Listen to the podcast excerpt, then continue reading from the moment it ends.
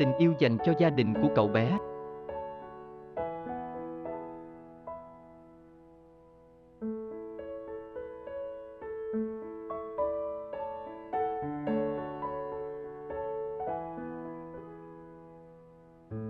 Tôi đang đi lòng vòng trong một cửa hàng tạp hóa lớn để mua sắm thì trông thấy một nhân viên thu ngân đang nói với một cậu bé chừng 5 đến 6 tuổi. Người thu ngân bảo cậu, tôi rất tiếc, nhưng cháu không có đủ tiền để mua con búp bê này. Cậu bé quay sang hỏi tôi, bác ơi, bác có chắc là cháu không có đủ tiền không ạ? À? Tôi đếm số tiền của cậu bé rồi đáp lại, con trai à, cháu biết là mình không đủ tiền để mua con búp bê đó mà. Cậu bé vẫn ôm chặt con búp bê trong tay. Cuối cùng, tôi bước đến bên cạnh cậu bé rồi hỏi tại sao cậu bé lại muốn mua con búp bê đó. Nó là con búp bê mà em gái cháu thích nhất và rất muốn có ạ. À. Cháu muốn tặng nó cho em ấy vào sinh nhật em ấy. Cháu phải đưa con búp bê này cho mẹ để mẹ có thể chuyển lại cho em ấy khi mẹ lên đó à. Đôi mắt cậu buồn bã khi nói ra những điều này.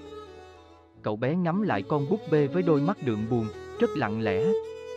Tôi vội rút ví ra rồi nói với cậu bé. Ta nghĩ là chúng ta nên kiểm tra lại, biết đâu cháu đủ tiền mua con búp bê đó thì sao? Cậu bé nói, được ạ, à, cháu mong là có đủ tiền. Tôi đã đặt thêm chút ít vào chỗ tiền của cậu bé mà không để cậu phát hiện rồi chúng tôi bắt đầu đến. Đã đủ số tiền mua búp bê, thậm chí còn dư vài đồng.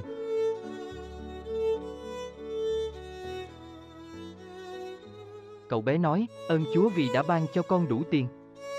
Sau đó, cậu bé nhìn tôi và nói thêm, đêm qua, trước khi ngủ, cháu đã cầu Chúa hứa ban cho cháu đủ tiền để mua con búp bê này, để mẹ có thể mang nó tới tặng cho em gái cháu.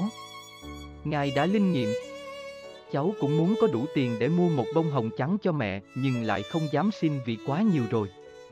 Nhưng vậy mà Ngài đã ban cho cháu đủ tiền để mua cả búp bê lẫn hoa hồng. Mẹ cháu rất yêu hoa hồng trắng. Tôi kết thúc việc mua sắm với một tâm trạng khác hoàn toàn so với lúc bắt đầu. Tôi không thể xua hình ảnh cậu bé khỏi tâm trí.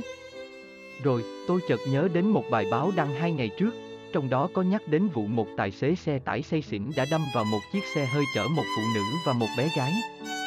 Bé gái thiệt mạng tại chỗ còn người mẹ thì nguy kịch.